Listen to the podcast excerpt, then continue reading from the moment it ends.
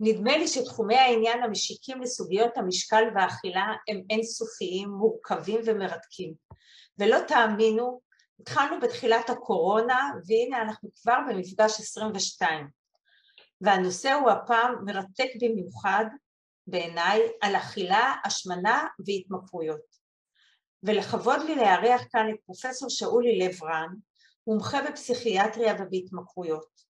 פרופסור לב-רן מייסד המרכז הישראלי להתמכרויות, מרכז ללא כוונות רווח, שמוביל מניעה, טיפול ומחקר בהתמכרויות בישראל. בעברו מילא שורה של תפקידים ציבוריים לקידום תחום ההתמכרויות בישראל. יושב ראש הרפואה, החברה לרפואה וטיפול בהתמכרויות מטעם הר"י, חבר המועצה הלאומית לבריאות הנפש, סגן מנהל בית חולים לב השרון, פרופסור לברן הוא מדריך בינלאומי בגישה המוטיבציונית, גישה להגברת מוטיבציה לשינוי ועורך סדרת ספרים בנושא. המחקר של פרופסור לברן מתמקד בקשר שבין התמכרות לבין הפרעות פסיכיאטריות. הוא מרבה להרצות ולהופיע בתקשורת לטובת הגדלת המודעות והפחתת הסטיגמה כנגד התמכרויות. וקידום כל הנושא הזה בישראל. אז נראה לי שאין מתאים יותר לראיין אותו בעיסוק הכל כך מורכב, האם אכילה היא התמכרות, איך אפשר להסתכל על השמנה, אז אה, כאמור אנחנו משודרים כאן בעמוד שפת האכילה וגם בעמוד של אורלי וגיא ואנחנו יוצאים לדרך. אז ערב טוב לך, ומרגע זה אני אקרא לך ברשותך לא פרופסור שאולי לברן אלא שאולי, ככה נרגיש יותר בבית.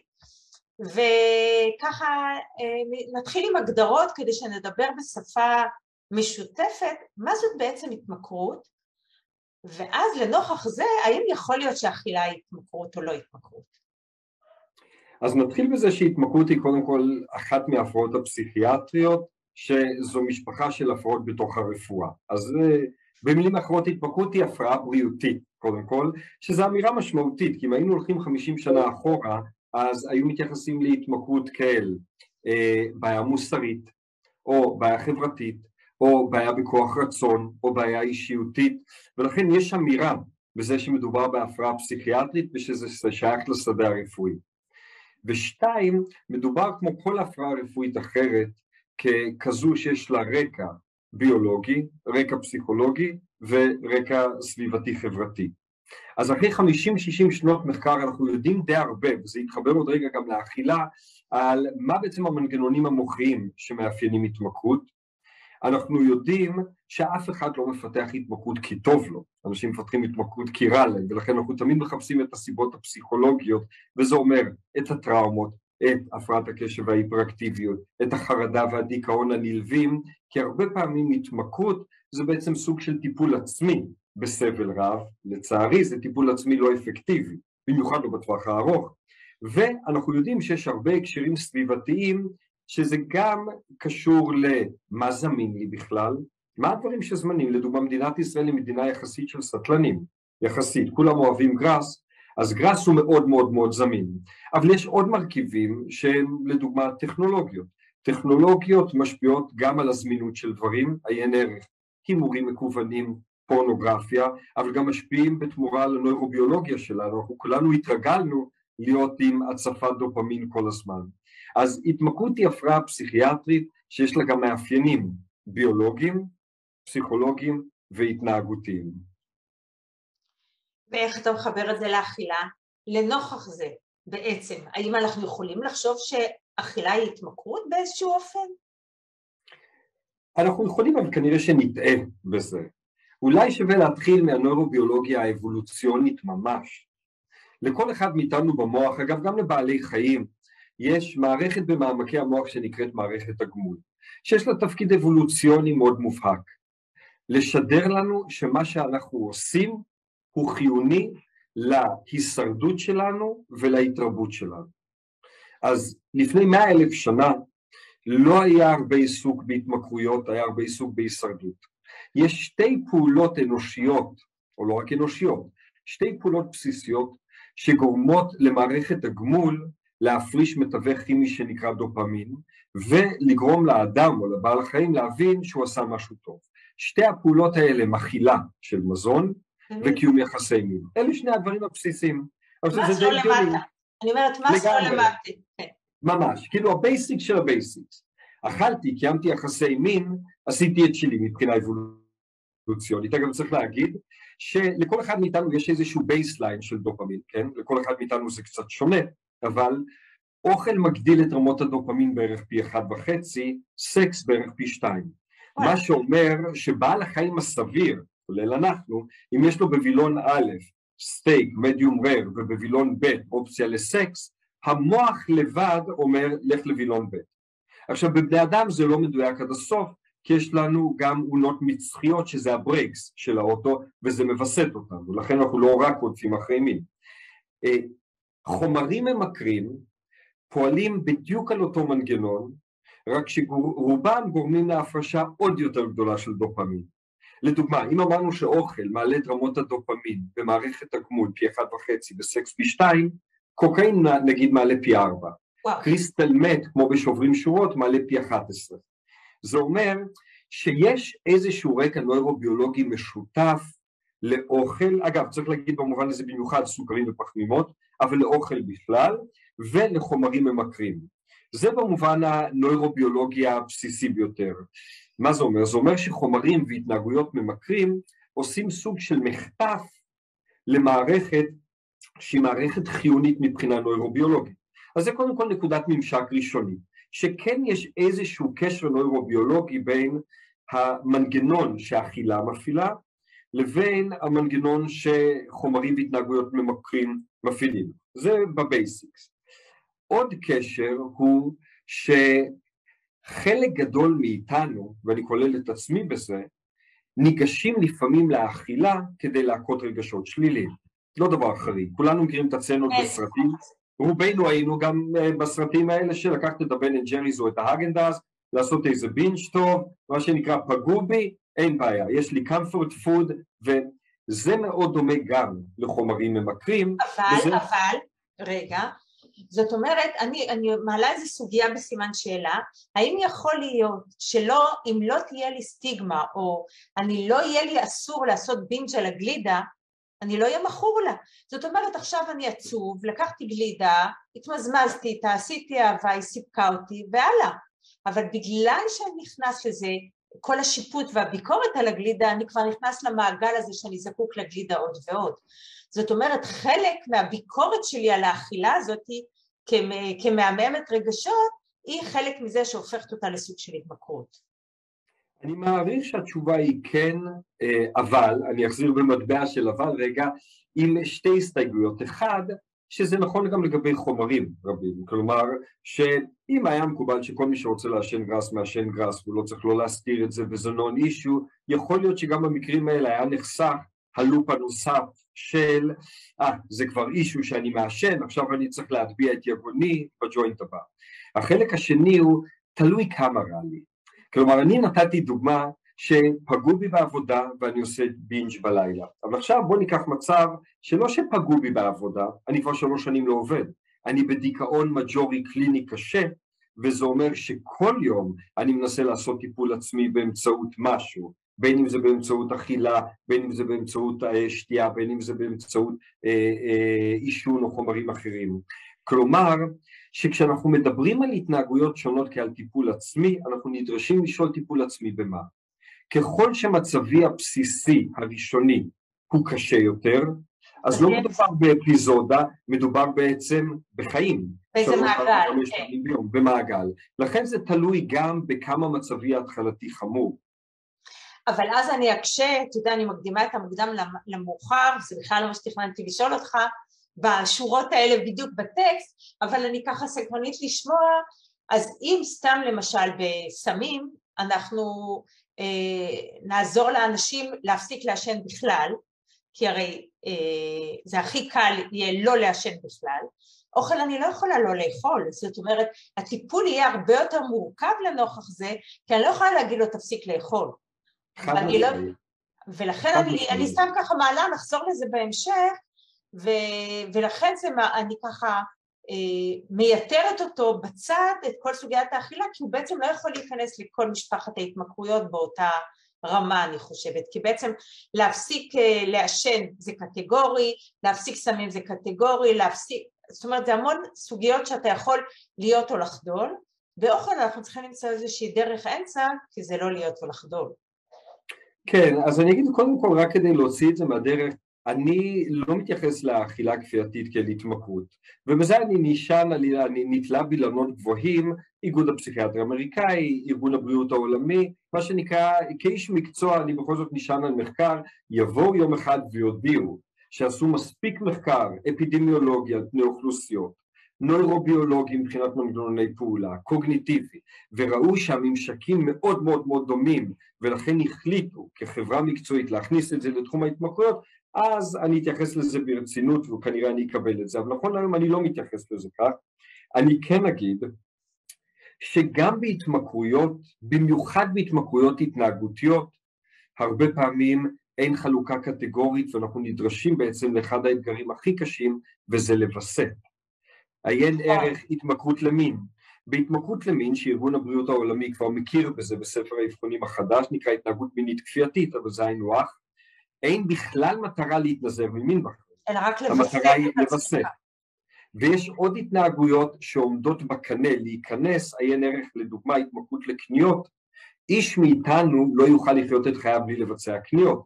כלומר בהתמכרויות ההתנהגותיות אנחנו לאורך כל הדרך בעצם מגדירים את התוצאה הטיפולית הרצויה כוויסות ולא בהכרח כמשהו קטגורי ואני אגיד גם כמי שמתעסק הרבה במזעור נזקים חלק משמעותי מהאנשים שמתמודדים גם עם התמכרויות לאלכוהול או לסמים לא בהכרח יחיו בהינזרות מוחלטת. אבל זה לא אומר שהם יהיו בהתמכרות קיצונית ופעילה אלא שהם ינסו למזער את הנזקים הנלווים. כך שגם בהתמכרויות היום הגרסה הקלה יותר זה החלוקה הקטגורית, אבל חלק לא מבוטל מהאנשים לא נופלים תחת הקטגוריות האלה ומבקשים או להפחית שימוש או להשתמש פחות במצבי סיכון וכך הלאה. אז דווקא זה ממשק דומה שהחיים גם בתחום ההתמכרויות אני אגיד הפכו להיות הרבה הרבה הרבה יותר מורכבים, זה כבר לא 1-0 שחור לבן אלא ספקטרום שהמטרה שלנו זה לעזור לבן אדם להחזיק את הבלנס בין הצורך לעומת הנזק.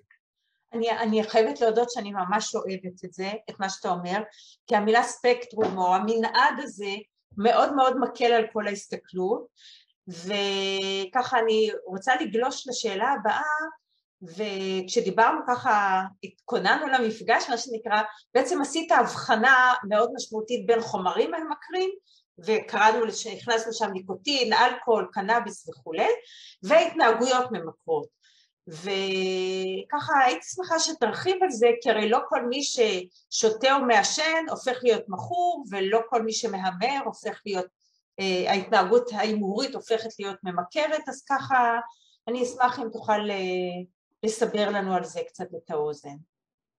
אז קודם כל את חד משמעית צודקת, מרבית האנשים שעושים כמעט כל דבר לא יפתחו התמכרות, רק כדי לסבר את האוזן מתוך כל מי שישתמש אי פעם בהרואין 23% מפתחים התמכרות, מתוך כל מי שישתמש בקוק, בקוקאין 18% מפתחים התמכרות ואחד מעשרה צרכני גראס או קנאביס מפתחים התמכרות, כלומר בכל אחד מאלה חלק הארי של האנשים לא מפתח אז אנחנו בעצם, כן, חד משמעית. לכן אגב, זה נכון שיש חומרים שיש להם פוטנציאל ממכר, יש חומרים שיש להם פוטנציאל ממכר עוד יותר גבוה, אבל אנחנו מתעסקים הרבה יותר בלהסתכל על האנשים ולא על החומרים ולשאול למה פלוני אלמוני התמכר. אה, דני ויוסי גדלו באותו בית, שניהם זכו לנחת זרוע של אביהם, דני פיתח התמכרות ויוסי לא, אנחנו תמיד שואלים את עצמנו מה קרה לאדם הספציפי ומה גורמי הסיכון הספציפיים שהעמידו אותו בסיכון כל כך גבוה לפתח התמכרות. ושם אנחנו קודם כל הרבה מאוד פעמים, ונדמה לי שהוא הדין בכל התנהגות שאנחנו מאבדים עליה שליטה. אם נעזוב רגע את המונח התמכרות, אנחנו אומרים באנגלית always look for the trauma, כלומר לא מה האדם כבר עשה, מה הוא עולל, אלא מה קרה לו.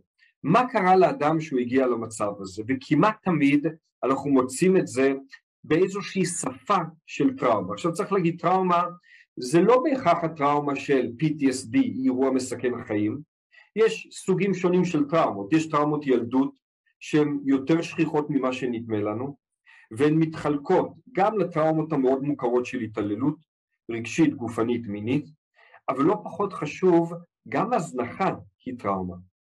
הזנחה אה, רגשית והזנחה גשמית, מעשית, זה לא רק סוג של טראומה, זו טראומה שקשה לי מאוד לזכור. אני זוכר מה כן קרה לי, אני זוכר כשפגעו בי, אני זוכר שנכנסו לי למיטה חלילה, אני זוכר שהצליפו בי עם חגורה. הרבה יותר קשה לזכור הזנחה, הזנחה זה מה לא קיבלתי. מטופלים ואנשים שסבלו מהזנחה לא נכנסים הרבה פעמים לחדר ובתעודת הזהות מספרים הזניחו את הצרכים שלי, אנחנו לא זוכרים. לא יודעים את זה בעצם. לגמרי, לא יודעים. והסוג השלישי זו סביבה כאוטית. אה, הורה עם הפרעה פסיכיאטרית קשה, הורה שמתמודד עם התמכרות, הורה שנמצא בכלא, כלומר הרבה מאוד דברים כאלה, ולכן קודם כל יש טראומות ילדות. אחר כך יש טראומות שאנחנו סובלים מהן בבגרות, שזה יכול להיות תאונת דרכים, זה יכול להיות אירוע בצבא במילואים, זה יכול להיות כל מיני דברים כאלה, חלילה פגיעה מינית חד פעמית, ואז יש, גם לנו כמטפלים צריך להגיד, חוויות טראומטיות משניות, כי כל מי שעוסק בתחום טיפול, ועכשיו אני הולך לתחום הטיפול הרבתי, שזה כולל אנשי סיעוד ונשות רפואה ונשות טיפול ואנשי תמיכה, חשופים כל הזמן לסיפורים טראומטיים וסופגים וסופגים וסופגים ולכן יש גם טראומה משנית. אז אנחנו כמעט תמיד, אגב אני אומר את זה כי הבוקר התראיינתי לאיזושהי מסגרת ושאלו אותי על רופאים והתמכרויות ורופאים זה אחד המקצועות עם שיעור ההתמכרויות הגבוה ביותר. רופאי שיניים מרדימים, נכון, הרבה סבל, הרבה הכלה וגם הרבה גישה לחומרים, הרבה נגישות. אבל אני אומר את כל זה כי הבסיס הוא תמיד לחפש מה קרה לאדם שהוא הגיע לכזה מצב. למה הוא צריך את זה בעצם? בדיוק. למה הוא צריך את זה? וזה מחבר לנקודה השנייה, מה זה משמש עבורו, מה הפונקציונליות של הדבר הזה, ורק דרך הבנת הפונקציונליות אנחנו נוכל להתחיל לפנטז על חלופות, כי פונקציה חייבת להתממש. אם אני צריך משהו שיסייע לי, שיכיל אותי, שירגיע אותי, לא יעזור שאני אוותר עליו. אני יכול, באמריק, בארצות הברית אומרים to white knuckle it, להחזיק חזק עד שפרקי הידיים כבר הופכים להיות לבנים. אבל אז בשלב מסוים אנחנו נופלים, כולנו יודעים את זה, כמו שאתה צריך להחזיק... אין לנו כוח. בגלל זה אני אומרת שאי אפשר לעצור את האכילה על ידי הימנעות מפחמימות או להפסיק לאכול סוכר. כן. אנחנו כן יכולים לנסות לברר מה הפונקציונליות של הדבר הזה ומה האמצעים, ואני בכוונה לא אגיד יותר בריאים, שהאדם יראה אותם כיותר בריאים, כי יש כאן גם עניין סובייקטיבי, מה האמצעים שהאדם יבחר בהם כיותר בריאים כדי לממש את אותן פונקציות ולא בהכרח לגלוש למקומות שמבאסים אותו בעצמו, שזה אולי הנקודה העיקרית. איך האדם, לא רק הסביבה, איך האדם מרגיש עם ההתנהגות הזו, כמה היא מקובלת עליו וכמה היא מבאסת אותו. אוקיי, okay. הבנתי. תגיד לי רגע, אם דיברנו קודם על, אה, על, על ההתמכרויות, אז ככה מסקרן אותי להבין מה, מה, מה הסימפטומים שאתה רואה באדם, שאתה יודע ישר ש, אה, שיש לו פה סימנים של התמכרות. אז אני אתחיל קודם כל בכנות מוחלטת בזה שאם באים בגישה לא שיפוטית, וזה מתחבר למוד למה שדיברנו, ומבינים שהתמכרות היא אה, דרך נורמלית להתמודד עם נסיבות חיים לא נורמליות. אה, כלומר, אוקיי. אם באים בעיניים לא שיפוטיות ובעיניים טובות, הרבה פעמים לא צריך לחפש הרבה סימפטומים. אומרים לבן אדם, תשמע, עם כל מה שאתה עברת, אתה יודע, הרבה אנשים במצבך היו מחפשים כל דרך אפשרית כדי איכשהו להרגיע את כל המצוקה הזו. ולפעמים גם דברים שהם היו משלמים עליהם מחיר, מאבדים שליטה. קרה לך אי פעם? אם באים בעיניים טובות ובלשון טובה, רוב האנשים במצב הזה יגידו, כן, שמע, אני צופה ביותר פורנו ממה שהייתי רוצה. יגידו, כן, אני ניסיתי לחתוך מהקוק וזה לא כל כך עובד. אז האמת היא שעם גישה קלינית נכונה, ועם הבנה נכונה מאיפה, מניין התמכרות צומחת, לרוב לא צריך לעשות אקרובטיקה דיאגנוסטית יותר מדי גדולה. אבל אם בכל זאת, אנחנו מסתכלים על שלוש קטגוריות כלליות. קטגוריה אחת היא פיזיולוגית, שמסתכלים על ציר הזמן, וככל שעובר הזמן, האדם משתמש יותר בתדירות יותר גבוהה, בכמויות יותר גבוהות ועל פני יותר שעות. המרכיב הפיזיולוגי השני זה שכשבן אדם מנסה לא לעשות את זה, הוא נכנס לגמילה. וגמילה יכולה להיות גמילה שעיקרה תסמינים פסיכולוגיים, עצב, אי שקט אה, אה, רגשי, אה, הפרעות בשינה, מצוקה רגשית וכך הלאה. זה החלק השני. בדיוק מה שעושים באכילה דרך אגב, כן, הרבה פעמים. כן. החלק השני הוא חלק פסיכולוגי, שזה תופס נפח יותר ויותר גדול, ודברים אחרים תופסים נפח יותר ויותר קטן. אבל צריך להבין, נפח זה לא בהכרח הזמן שאני מקדיש לאקט, זה הרבה פעמים הפנטזיה, התכנון, הביצוע, שהוא הרבה פעמים אגב פאזה הקצרה ביותר. ואחר כך האשם. בדיוק. אז אנחנו כבר מילאנו 23 וחצי שעות, נשאר חצי שעה ללכת לשירותים. כלומר, הפנטזיה, התכנון, הביצוע, האשמה וההתאוששות, החמישייה הזאת, הם בעצם תופסים את רוב הנפח הפסיכולוגי ופתאום מה שלום הילד שלי בגן, והאם בת הזוג שלי יש לה יום הולדת השבוע, ומה קורה בעבודה, מעסיק אותי פחות, אז זה המרכיב הפסיכולוגי. אז בעצם והמ... אני מבודד את עצמי מהחיים. הרבה פעמים אני באופן הדרגתי מבודד את עצמי, וראינו את זה אגב הרבה מאוד בקורונה. אני יכול להיות מאוד בודד גם אם אני לא לבד.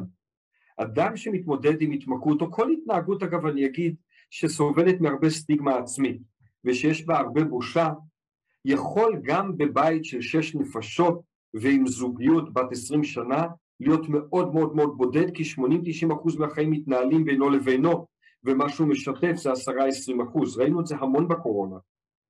כלומר שדווקא בסגרים, מעבר לזה שהרבה התנהגויות פתאום יצאו כי אפשר היה להסתיר אותם, שהרבה בדידות צפה דווקא מתוך הביחדנס של הסגרים באותם מצבים שהאדם היו לו חיים פנימיים מלאי אשמה, בושה, הסתרה, שהוא היה צריך להחזיק את זה איכשהו בכוח בסגר.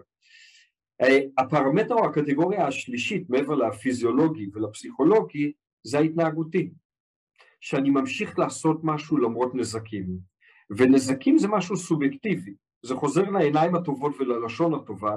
רגע בוא ניקח את זה לאכילה כדי להמחיש את זה, תנסה להקדים את זה דרך אוכל.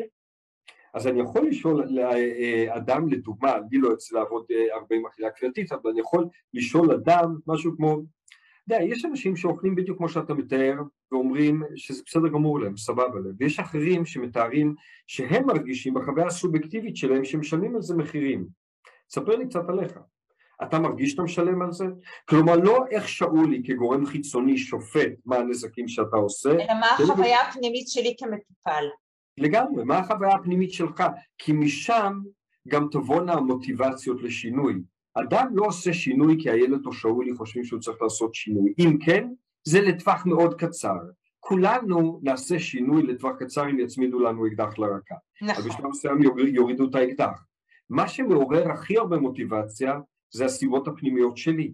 למה אני חושב שאני צריך, מה הדברים שאני משלם עליהם מחיר, ולפעמים הדרך הנכונה לשאול את זה זה נניח שאתה יודע, כמו במטריקס, כן, יש כדור אדום וכדור כחול, ונניח שאתה לוקח כדור והבעיה הזו נעלמת. בוא תספר לי על אפיקי החיים האחרים, מה יקרה עם הפנאי שלך, עם חיי הרוח והרגש שלך, עם האינטימיות הזוגית שלך, עם... זאת אומרת, הרבה שימוש בגישה המוטיבציונית. בעיקר.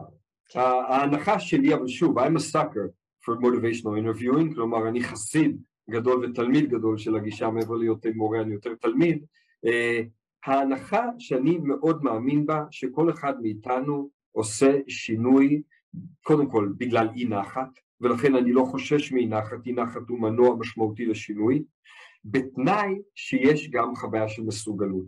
כי אם יש לי רק אי נחת ואין לי תחושת מסוגלות אני תקוע ואם אני תקוע, אני אחזור לאותה התנהגות בעייתית ורק אחמיר אותה.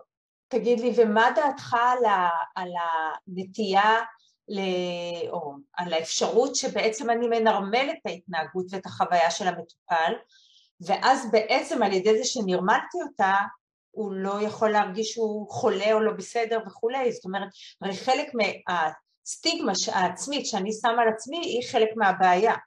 ואם נרמלתי את הבעיה שהמטופל מביא איתו, אולי גם על ידי זה אני פותר חלק מהסוגיות האלה, בעיקר באכילה. אז בגישה המוטיבציונית עובדים הרבה במה שנקרא גישה ממוקדת אדם, שאני אפילו אעז להגיד שדעתי כקלינאי לא מאוד חשובה, לא מכיוון הנרמול ולא מכיוון הפתולוגיה, אלא אני מנסה לסייע לאדם לחקור את המוטיבציות הפנימיות שלו לשינוי, ובמיוחד לפתור את האמביוולנטיות שלו כלפי ההתנהגות. במילים אחרות, לי אין דעה מובהקת שעישון גראס זה טוב או רע, שצפייה אה, אה, בפורנוגרפיה איקס שעות ביום זה טוב או רע, כל אחד מאיתנו חי את חייו. אני כן מנסה להתמקצע כקלינאי בטכניקה וברוח שעוזרת לאדם לבחון את ההתנהגות שלו למול הערכים שלו, ולכן אני יכול לעשות נורמליזציה למול עולם הערכים שלי. אבל הנה אני אתן לך דוגמה, אחד הכלים שמשתמשים בהם לדוגמה בגישה המוטיבציונית זה מתוך אוניברסיטת ניו מקסיקו, אלה קלפי ערכים. אה, רובנו, אם אנחנו מתבקשים לשאול, אה, תספר לי על ארבעה חמישה ערכים שמובילים את חייך, רובנו נתקשה, נגיע לשניים, שלושה. אז יש קלפים עם ערכים. ערך יכול להיות דברים כמו אסתטיקה, רומנטיקה, אה, פילנטרופיה וכך הלאה. האדם מתבקש לבחור אה, חמישה קלפים שמייצגים נכונה את הערכים המובילים בחייו. עכשיו הוא בחר אותם, ואז לבחון את ההתנהגות שלו למול הערכים האלה. שלו. בדיוק. כלומר, אני עוזר לפעולת חקרנות פנימית של המטופל, כי בסופו של דבר אה, אי נחת נובע הרבה פעמים כשיש דיסוננס בין התנהגות שלי וערכים שלי. ולכן בעבודה ממוקדת אדם אני משאיר הכל אצלו. דעתי למען האמת הרבה פחות קריטית. זה גם מקל עליי אגב כמטפל, כי אני לא מאוד מנסה לדחוף לאף אחד מהכיוונים. אני כן איש מקצוע בתחום בריאות הנפש וההתמכרויות, ישאלו את דעתי, אני ממש לא אמנע מלהגיד, אבל עיקר העבודה תהיה לנסות לעזור לאדם שמולי להגיע למסקנה הנכונה ביותר עבורו עם עולם הערכים שלו, המוטיבציות שלו והמסוגלות שלו. אהבתי, מודה. אז עכשיו אני, התחלנו לדבר מקודם על התנהגויות uh, ממכרות וחומרים uh, uh, ממכרים. אז איפה סוכר, גלוטן ופחמימות, איפה אתה ממקם אותם שם? כאילו בקלות אפשר לבוא ולהגיד שהם מאכלים ממכרים, אבל גם בקלות אפשר לא. נכון, אז כרגע המושגים האלה לא ממש קיימים, במילים אחרות, כרגע הם לא שייכים בכלל לעולם הזה, הם לא נחשבים לא כחומרים ממכרים, ולא, אני מדבר פורמלית כרגע בעולם הרפואה, לא כחומרים ממכרים, והאכילה לא נחשבת כהתנהגות ממכרת, אז כרגע זה בכלל מחוץ לתמונה.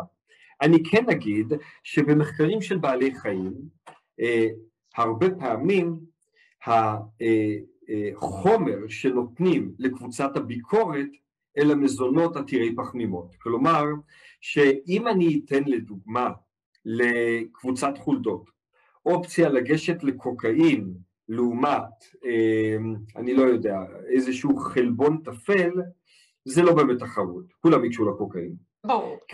כדי להקים קבוצת ביקורת ראויה, אז שמים להם אוכל עתיר פחמימות. במילים אחרות, במחקר על בעלי חיים, מחקר פרה-קליני, זה לא נחשב לחומר ממכר, אבל זו נחשבת לתחרות סבירה לחומר ממכר.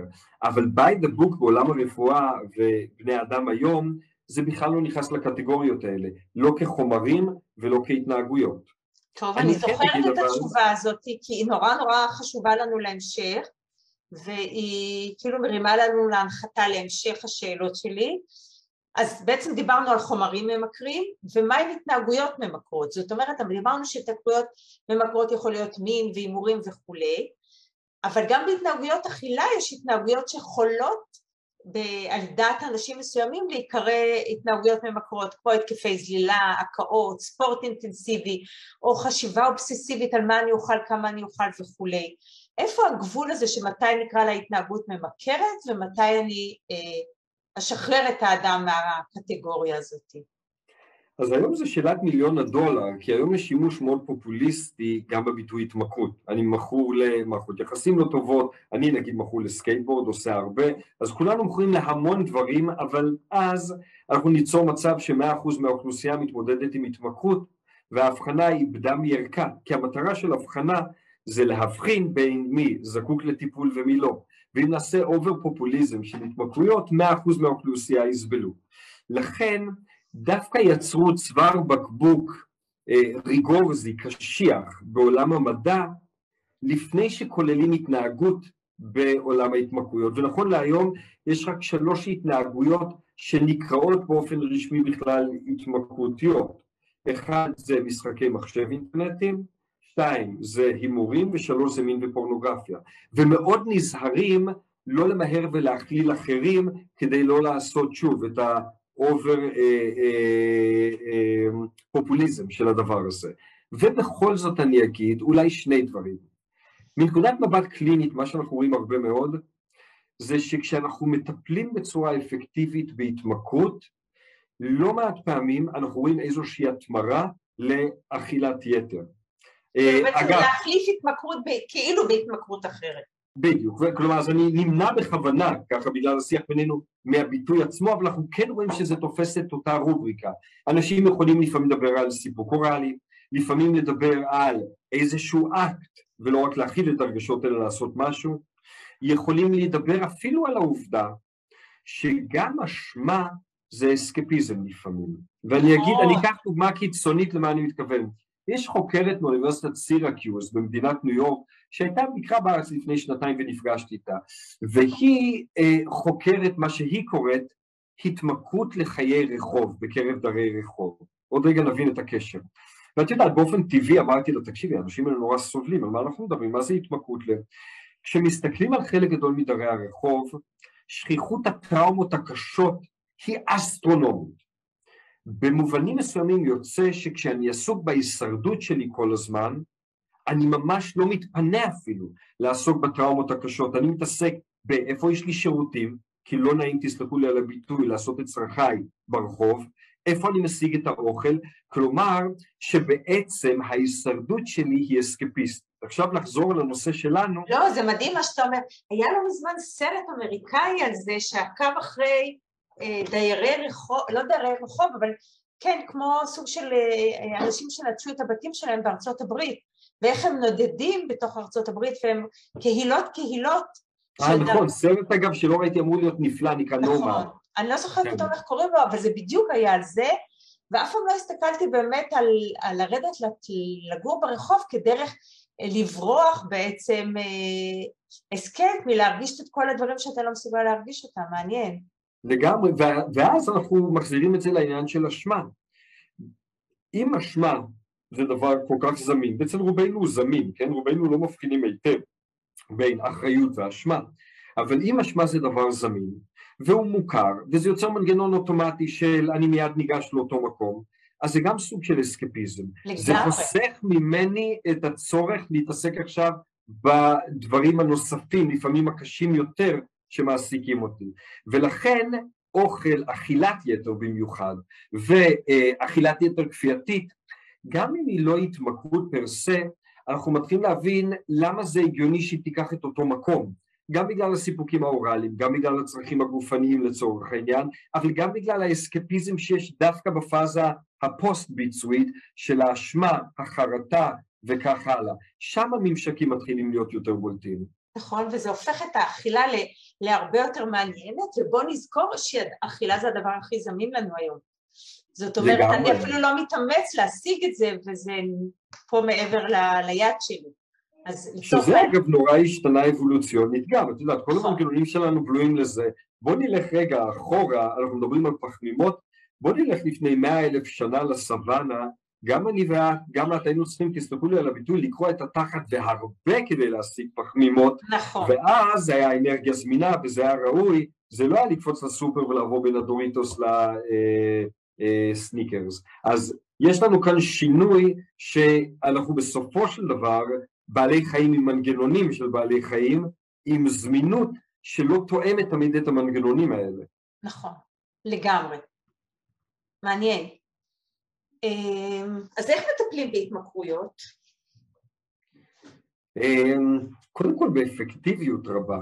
אני אומר את זה כי יש סטיגמה שלילית מאוד נגד טיפול בהתמכרויות. אני לא אדם שיודע להכיל קיתונות של אה, אי נחת. אם לא היה בזה הרבה הצלחה והרבה סיפוק, למען האמת, רוב הסיכויים שלא הייתי בתחום הזה, אני אפילו כרופא התלבטתי בין כירורגיה, שזה סיפוק מיידי, לבין בריאות הנפש ואז התמכרויות. אני אומר את זה כי יש סטיגמה מאוד שלילית כנגד התמכרויות וכנגד הפוטנציאל לעשות שינוי. אז הדבר הראשון הוא שהטיפול בהתמכרות אפקטיבי, כמו בכל בעיה רפואית אחרת, עיין הערך אסתמה, יתר לחץ דם או דיכאון. שתיים, כמו בכל אה, הפרעה אחרת, צריך לעבוד עם סט כלים מובהק ומובנה שיש מאחוריו גב מחקרי, ובמרכז הישראלי להתמכרויות, שאני ושותפי דוקטור אריאל קור, שהוא פסיכולוג קליני, ייסדנו לפני בערך חמש שנים, אנחנו עובדים במרפאה בגישה שלכל הפחות נשענת על ארבע גישות יסודיות. החלק הראשון זה מה שנקרא גישה מודעת טראומה.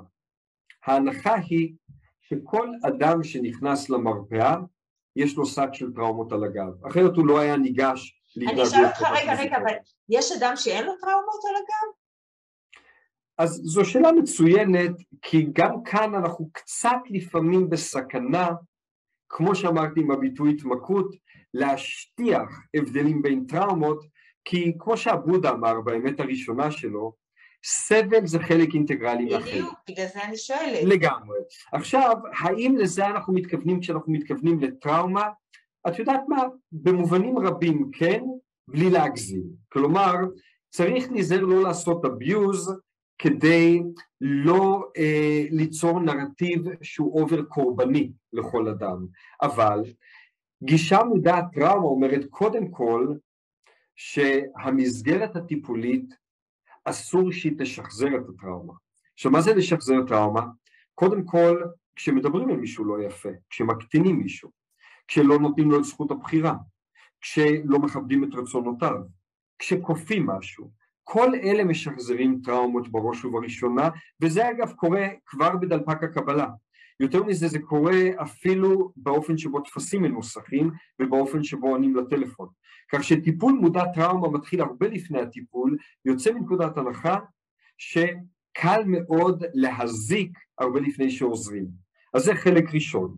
זה גם עוזר לנו מראש לבוא בגישה ששואלת מה קרה לאדם ולא מה הוא כבר עולה לסביבתו.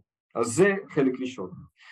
החלק השני זה איך קובעים בכלל מה המטרות של הטיפול. את אמרת בצדק שבאוכל אין לנו רק שתי חלופות, אבל גם בסמים וגם באלכוהול וגם בתרופות מרשם אין לנו. יכול לבוא אדם שאומר, המטרה שלי בטיפול, לצורך העניין, היה לנו את זה הרבה בתקופה, בשנות ה-80, אה, בתקופה שבה הזריקו הרבה הרואין, שאחת המטרות העיקריות בטיפול היה לא להדביק אחד את השני ב-HIV, כדי לא לפתח איידס. ואז אנחנו עובדים הרבה מאוד עם גישה שנקראת harm reduction, או מזעור נזקים. אני לא בא מראש כאיש מקצוע ואני אומר, תקשיב, אתה מכור, זו המטרה וזה מה שאנחנו הולכים לעשות. באותו רגע איבדתי 95% מהאנשים. לגמרי. אני כן אבוא ואני אגיד, תראה, הדרך הכי טובה להימנע מכל הנזקים האלה זה להתנזר באופן מוחלט. אבל זה לא תמיד ריאלי וזה לא תמיד מה שהאדם בוחר ברגע זה. בוא ננסה קודם כל לבחון ספקטרום של יעדים ובוא נבחר מתוכם, בוא ניתן לך דוגמאות קלאסיות. אנחנו כל הזמן שומעים ברדיו כמה חשוב אה, לא לנהוג אחרי ששותים. לא אומרים לנו לא לשתות, זה מזעור נזקים. אנחנו יודעים שגם לשתות לא הדבר הכי בריא, לנהוג תחת השפעת אלכוהול זה מה שנקרא קטלני, אז זה מזעור נזקים. אז יש הרבה דוגמאות למזעור נזקים, גם אותה בחורה שנפגעה מינית שלוש פעמים בשירותים של מועדון בתל אביב תחת אלכוהול, קוקאין וקטמין לצורך העניין, אם היא תשתמש באותם חומרים, ואני כמובן לא מעודד, אבל בביתה עם חברה, מזערנו את הנזקים. אז מעבר לגישה מודעת טראומה, יש את גישת מזעור הנזקים, שעוזרת לנו יחד עם המטופל לקבוע אג'נדה משותפת, מה אנחנו מנסים להשיג, לפחות כתחנה ראשונית. הרבה פעמים אנחנו אומרים לאדם, בוא כבר נדמיין, אם זה לא עובד, הצמצום או המזעור, what's plan B? והרבה פעמים האנשים בעצמם יגידו, אז אני רוצה להפסיק לגמרי. פנטסטי. נזרום איתך לפלן A, ואם זה לא יעבוד, ואני מקווה שכן, אז ניגש לפלן B. הגישה השלישית שאנחנו עובדים איתה היא הגישה המוטיבציונית, קצת דיברנו עליה. כן. ההנחה היא שכדי לעשות שינוי אני נדרש למוטיבציה ולמסוגלות. אגב המון פעמים אנחנו פוגשים אנשים סביב הרבה התנהגויות שיש להם אחלה מוטיבציה, אבל דווקא תחושת המסוגלות שלהם היא ברצפה. עכשיו קחי בן אדם שבשעת צרה כן ניגש למקרר, כמו חלק גדול מאיתנו, או אגב ניגש ומגלגל ג'וינט או ניגש לכוס הוויסקי, לבקבוק הוויסקי, אם אני נורא רוצה לעשות שינוי, אבל מרגיש שאני לא מסוגל, אני בעיקר מתוסכל. מה סחבק יעשה כשהוא מתוסכל? ילך ויפתח את המקרר, ילך וישתה, ילך ויעשן, נכון. ירגיש עוד פחות מסוגל וחוזר חלילה. אני מוצא שבעבודתי, רוב העבודה זה בכלל לא להגביר מוטיבציה, שהרבה פעמים בני משפחה באים ואומרים, תקשיב, אתה צריך לעשות איתו משהו, הוא לא רוצה. אני כמעט לא פוגש אנשים שלא רוצים, אני פוגש אנשים שלא מאמינים ביכולת שלהם לעשות שינוי, ועיקר עבודתי זה לעזור להם להיזכר בכל הדברים המוצלחים שהם עשו בחיים, בעצם העובדה שהם נושמים ושורדים עכשיו בגיל 40. כלומר, אז זה הגישה המוטיבציונית, והגישה הרביעית נקראת גישת החיזוק הקהילתי, שהיא בעיקר מנסה לזהות מה הפונקציונליות של ההתמכרות, מה הטריגרים של ההתמכרות, ומה הדברים שאני צריך להכניס לחיים אם אני הולך להוציא משהו. רק להוציא לא יעבוד. אז בתוך ארבע הגישות האלה, שכולן מתאפיינות באותו מתח בין להיות ממוקד אדם, אני לא יודע מה טוב לילד. אני מומחה בבריאות הנפש ובהתמכרויות, ובימים טובים מומחה לשאולי, הילד מומחית לילד. אז עבודה ממוקדת אדם היא קודם כל עבודה שמכבדת את זה שיש לנו כאן מפגש מומחים, אבל היא גם מוכוונת מטרה. לא באנו סתם לדבר, באנו לעסוק בהתנהגות מסוימת שאדם סובל ממנה ומבקש לעשות שינוי, והוא מבקש עזרה בזה. כל עוד אנחנו מחזיקים את המתח בין גישה ממוקדת אדם שמכבדת את העובדה שיש מפגש מומחים וממוקדת מטרה שבכל זאת יש לנו יעד שאנחנו מנסים להשיג, אז אנחנו בדרך הנכונה. ואם ניקח את כל הדבר הזה שדיברנו על כל ארבעת הגישות לטיפול, איך אתה מסתכל היום, הרי אחת הקבוצות הכי משמעותיות בטיפול זה קבוצת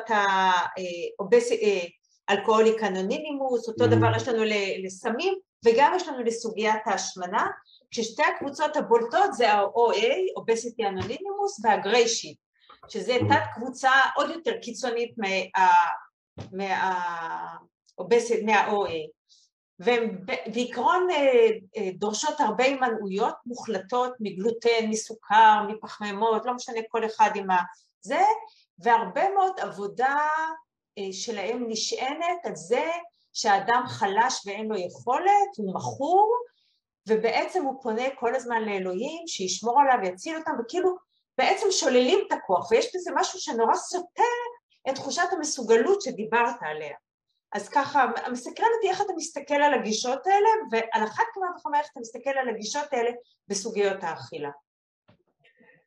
אני, אני חייבת להגיד שיצא לי לפגוש הרבה מאוד אנשים שהלכו לקבוצות ה-OA, היו שם שש, שבע, שמונה שנים, ירדו במשקל, לא משנה מה, ואחר כך, וכל עוד הם היו שם ועבדו את השיטה, או עבדו את זה בצורה מאוד מאוד רסטריקטיבית ונוקשה, אז הם כאילו היו במקום של מצליח, מה שנקרא, ובאיזשהו שלב, אצל כולם זה מתפרק, אצל הרבה מאוד זה מתפרק, ו... ואז הכל מתפרק. ואז הכל מתפרק, כן. אז אני אתחיל בזה שמדובר בקבוצות עמיתים, וזה משמעותי, כי זה אומר שלא מדובר בקבוצות שיש הנחיה של אנשי מקצוע, ואיכותה של קבוצה ואפילו צורת ההבנה, ואני אפילו אוסיף, אפילו האופן שבו מפרשים את הצעדים, תלוי בנוכחים הספציפיים. דין גן דבורה בתל אביב לא בהכרח כדין רעננה, כי מדובר בקבוצת עמיתים.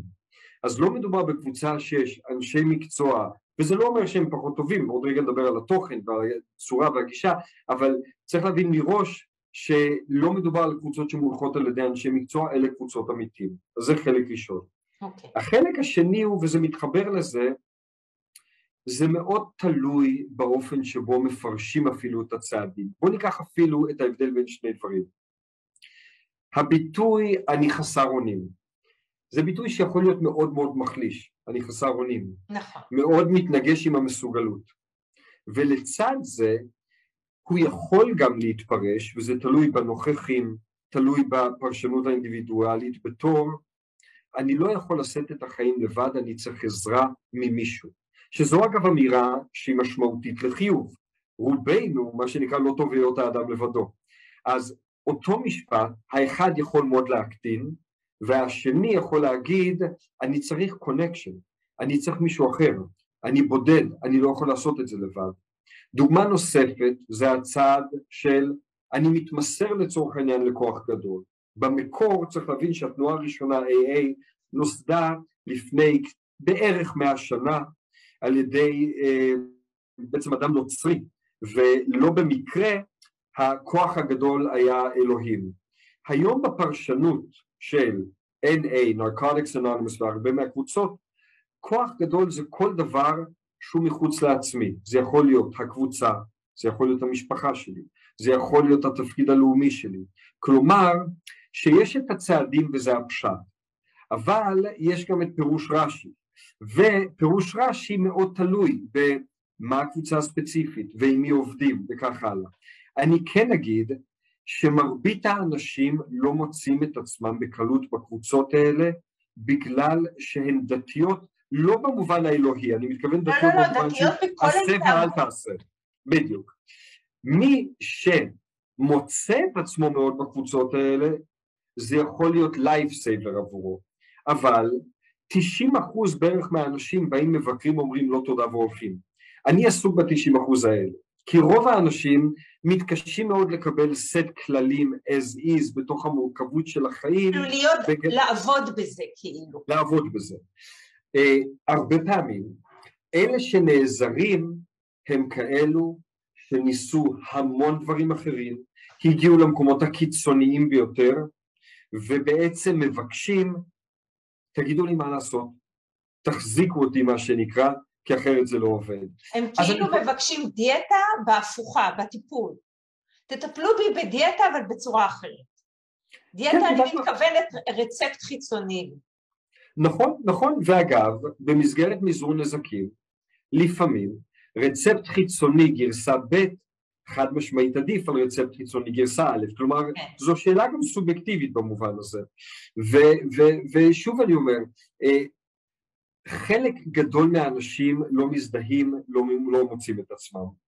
אה, חלק מהאנשים שחוו את הקצוות ממש של החיים, מתקשים למצוא שטח אפור בכלל, ונדרשים לעיתים, לפחות בחוויה שלהם, לבחור בין שתי קיצוניות, שני קצוות, ואם אלה שני הקצוות היחידים, כמובן שרובנו נגיד אין שני קצוות, יש ספקטרום, אבל אם לדידו של אדם אלה שני הקצוות היחידים, בקצה ההוא כבר הייתי, עכשיו נלך לקצה ההוא. הדבר הנוסף אגב שכן קורה בהרבה מהקבוצות האנונימיות האלה, זה קבוצת שייכות. אה, בדידות היא המכה של המאה ה-21, את יודעת, באנגליה לפני שלוש שנים מינו שרה לענייני בדידות לא כי זה פוליטיקלי קורקט, כי בדידות הוא גורם סיכון לתחלואה ולתמותה מוקדמת. וקבוצות זה אחד המנגנונים הכי טובים כדי להפיג בדידות, יש לי קבוצת ייחוס. אני מסכימה איתך לגמרי, אני מסתכלת על הקבוצות האלה אה, שיש בהן משהו שמשעבד את האנשים אליהם ומשמר את האנשים תלויים בהם מאוד. אה, אם זה עוזר סבבה, אתה יודע, אני לא אגיד כלום, אבל אני ראיתי המון המון המון מקרים שהריבאונד אחר כך היה ממש קטלני. עם זה אני מאוד מסכים, ושם, אני אמרתי מראש שאני עובד הרבה במזעור נזקים, נזכורים לי לא מעט הרצאות שנתתי שאם היו עגבניות היו זורקים עליי בכיף, כי מזעור נזקים זה, זה כמעט אה, דברי מינות בפורומים מסוימים. אני גם רואה את זה, כלומר, אם יש לי רק שתי אלטרנטיבות בחיים, אז זה או להיות על איגרא רמא או להיות בתור בירה מיקטה, אלה האפשרויות שלי. ואני אוסף את הטוקן שלי והשלמתי שנה, והשלמתי שנתיים, והשלמתי שלוש, אבל לקחתי שחטה אחת ו-I'm back to square one. ואז יבוא אדם ויגיד לעצמו, if I'm back to square one, יאללה, to hell with it, מה שנקרא, נפרצו כל החומות. תמות נפשי. לעומת מצב, תמות נפשי ממש. לעומת מצב שאני מאמין בו יותר, שקודם כל, אה, במעגל השינוי של זוג פסיכולוגים מאוניברסיטת רוד איילנד, פוצ'סקה ודיקלמנטה, שהם חקרו הרבה התנהגויות בכלל, uh, relapse is part of the process. נכון, לגמרי. הישנות היא חלק מהתהליך. התפקיד שלנו זה כשיש הישנות, הישנות דווקא לא לשתף פעולה עם הקטסטרופליזציה, ולהגיד אוקיי, מה היו הטריגרים להישנות, מה אנחנו לומדים מזה, תרגיע, זה חלק מהתהליך, איך אנחנו עולים עוד פעם על הסוס. אם אני מתייחס להישנות כאל קטסטרופה נוראית, אז באמת הסכנה היא תמות נפשי עם פלישתים, ואז אגב בתחום ההתמכרויות לתרופות מרשם ולסמים ולאלכוהול, אז אנחנו רואים מקרי מוות כתוצאה מ overdose. נכון, כי אתה בעצם התנפלת, אתה הולך עד הסוף. או שעשית דיאטה או שעשית התקף זלילה ואיבדת את הצפון. זאת אומרת, לגמרי. הקצוות האלה הם חלק מהבעיה, וזה בעצם הבעיה בעיניי בקבוצות האלה של ה-AA, OA, Grey Sheet ושות. כן. אה, אז שוב, אני חושב שאם, אני חושב שהיום בכלל בעולם הטיפול, מעסיקה את כולנו מאוד השאלה לא האם הדבר אפקטיבי אלא מה מתאים למי. אנחנו מבינים שהאנושות היא מורכבת ואותה גישה יכולה להיות פנומנלית לפלוני ולא אפקטיבית לאלמוני. אז אני חושב שגם כאן אנחנו נדרשים לשאול מי כן יכול להרוויח. לא משנה אם זה אחד מעשר, אחד ממאה, אחד משתיים, אבל זו עין שבוחנת את הדברים מנקודת מבט מאוד ממוקדת אדם. מה האדם הזה יכול לקבל משיטה כזו או אחרת, ופחות האם השיטה עצמה אפקטיבית. ואז אני חושב שיהיו אנשים שיוכלו להרוויח לפחות כפאזה ראשונית, כמו נגיד אנשי קצוות מאוד, אם אני צריך לבחור בין שני קצוות, להזריק לעצמי הרואין, אני הולך בכוונה לקצה, לעומת מה שאת קוראת להשתעבד לה, אני חושב שרוב האנשים יסכימו שיש סדרי עדיפויות כאן. אז נדמה לי שאנחנו יכולים אולי לעזר בשאלה מה מתאים למי. אני, אני מאוד מסכימה איתך, כי גם בעולם התזונה זה הולך לשם, כי מדברים על תזונה מותאמת אישית, mm. ואנחנו כבר מבינים שאי אפשר להוציא סטנסל, וצריך לראות את כל אדם בהתאם אליו, אבל אני חותכת קצת בצורה גסה, כי הזמן uh, מתכווץ לנו, ויש פה עוד שלוש שאלות שממש חשוב לי שנספיק לגעת בהן. Uh, דיברנו בזמנו, גם בשיחה המקדימה בינינו, זה, אה, דיברנו האם יש התמכרויות שהתפקיד שלהם זה למנוע השמנה. חד משמעית כן, ואנחנו רואים אותם המון, וזה במיוחד התמכרות למה שאנחנו קוראים חומרים סטימולנטים. הסטימולנט הנפוץ ביותר אגב הוא ניקוטין, קודם כל, ברור. אבל אה, תרופות לטיפול בהפרעת קשב והיפראקטיביות. ריטלין, ויוונס, קונצרטה, אדרל, אטנט, פוקלין, כלומר כל מה שמדכא תיאבון, אני רואה שאצל לא מעט מטופלים דיכוי התיאבון הוא איפשהו באזור ה-40-50 אחוז מהמוטיבציה לעצם צריכת החומרים, לא שאין הפרעה, אבל המוטיבציות מאוד מאוד מאוד משולבות, ושומה עלינו כרופאים לבחון את הדבר הזה, כלומר לבחון כמה ירידה בתיאבון היא מוטיבציה להשתמש בחומרים האלה, כי זה קורה יותר ממה שנדמה לנו, וכמובן בחומרים כמו קוקאין, אבל החומרים השכיחים ביותר אני אגיד הם ניקוטין, ובמיוחד תרופות המרשם לטיפול ב-ADHD, שם אנחנו רואים את זה הרבה. למרות שגראס אצל הרבה אנשים גורם למאנצ'יס ולהתנפלויות על אוכל, קודם כל אה, מי שממנצ'ז הרבה בלילה, הרבה פעמים למחרת, יכול להיות שהוא לא יאכל כל היום, כך שבהפוך על הפוך, הבולמוס בלילה פתר לו את עניין האכילה ביום, והם לא בהכרח עולים במשקל, וב' יש מחקרים שמראים ש-very heavy users של קנאביס יש להם אפילו דיכוי של תיאבון, וזה כנראה גם תלוי בזן, ובתרכובת של הקנבינואידים שיש בצמח הספציפי, אז אפילו קנאביס לצורך העניין יכול להוריד תיאבון, אה, ואני אגיד מהצד השני, זה אחת החששות הכבדים של אנשים לפני גמילה. שאז הם ישמינו בעצם. אז אני אשמין. ברור. אגב, הם צודקים, יש סיכוי לא רע שאם השתמשתי במפחית תיאבון כל הזמן במשך כמה שנים, אז אני לא באמת יודע מה התיאבון הטבעי שלי, חד משמעית יכול להיות שאני אעלה במשקל ואני אגיע למשקל שתמיד הייתי אמור להיות בו. נכון, אנחנו רואים את זה מאוד חזק דרך אגב הפסקת סיגריות רגילה, שאנשים מעלים בין שבעה לעשרה קילו ו... ואני מבינה לאור מחקרים חדשים, זה לא ההתמחות שלי אבל אני ככה, זה שיש פה גם השפעה ממש אה, אה, פיזיולוגית, לא רק התנהגותית קוגניטיבית או רגשית כתוצאה מהפסקת העישון, זאת אומרת יש פה... לגמרי. גם צריך לקחת בחשבון שגמילה מלווה כמעט תמיד, ואנחנו מנסים למזער את זה, בסימפטומים דיכאוניים, כולל גמילה מעישון סיגריות. כך שלא רק שאין לי את הסיפוק האוראלי, לא רק שאין לי את הסטימולנט שמוריד לי את התיאבון, יש לי גם קצת יותר דיכאון והצורך בטיפול עצמי בדיכאון ובאיזה קומפנסציה, בפיצואיטיס על הדיכאון עצמו. אז אנחנו רואים את כל הדברים האלה והמון. מרתק בחיי, מדהים. אז ככה אנחנו באמת על הקשקש של הדקה האחרונה, ורציתי ככה, איזה מילות סיכום אתה בוחר לך למפגש המיוחד הזה? קודם כל שאני חושב שכולנו כאנושות נמצאים די באותה סירה, של אף אחד מאיתנו לא מושלם, ולכולנו יש, כמו שאת אמרת, את השק טראומות שלנו או את הסבל, ושאנחנו צריכים להיעזר הרבה אחד בשני כדי להניע שינויים בחיים. אני תמיד חושש בראש ובראשונה מסטיגמה ובושה ואשמה, שהם בסופו של דבר הכוחות המיניים הכי שליליים שאני מכיר, כי ממש. הם גורמים לנו לא לדבר על הדברים, להרגיש לבד, להרגיש בודדים מאוד ולהפנות חלק גדול מהתסכול ומהכעס שלנו כלפי פנים. אז אני יכול רק לאחל ששיחות כמו השיחה הזאת יפחיתו סטיגמה, יפתחו דברים, מה שלא מדובר לא מטופל. מה שמדובר יש לו סיכוי להיות מטופל.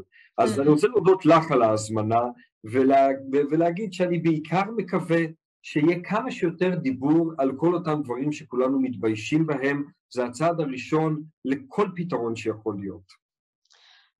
היה מעולה, ממש. תודה. תודה ענקית לפרופסור שאולי לברן על השיחה הזאתי, אה, שמעוררת בעיניי גם מחשבות, גם המון ידע. אה, תודה גם לכם שאתם מתמידים להקשיב לנו כאן ולחזק את העשייה שלנו. תודה לאלון קלטר, הבן שלי, על ארגון הערב, לאורלי וגיא על האכסניה המחבקת. ניפגש כאן בעוד חודש, והפעם האורח שלנו הוא יהודה אטלס, משורר וסופר לילדים וחוקר ספרות בנושא ילדים של אף אחד. אז אני מחכה לכם כאן בשישי, לפב... בשישה לפברואר בשעה שמונה כרגיל. לילה טוב ותודה רבה לך.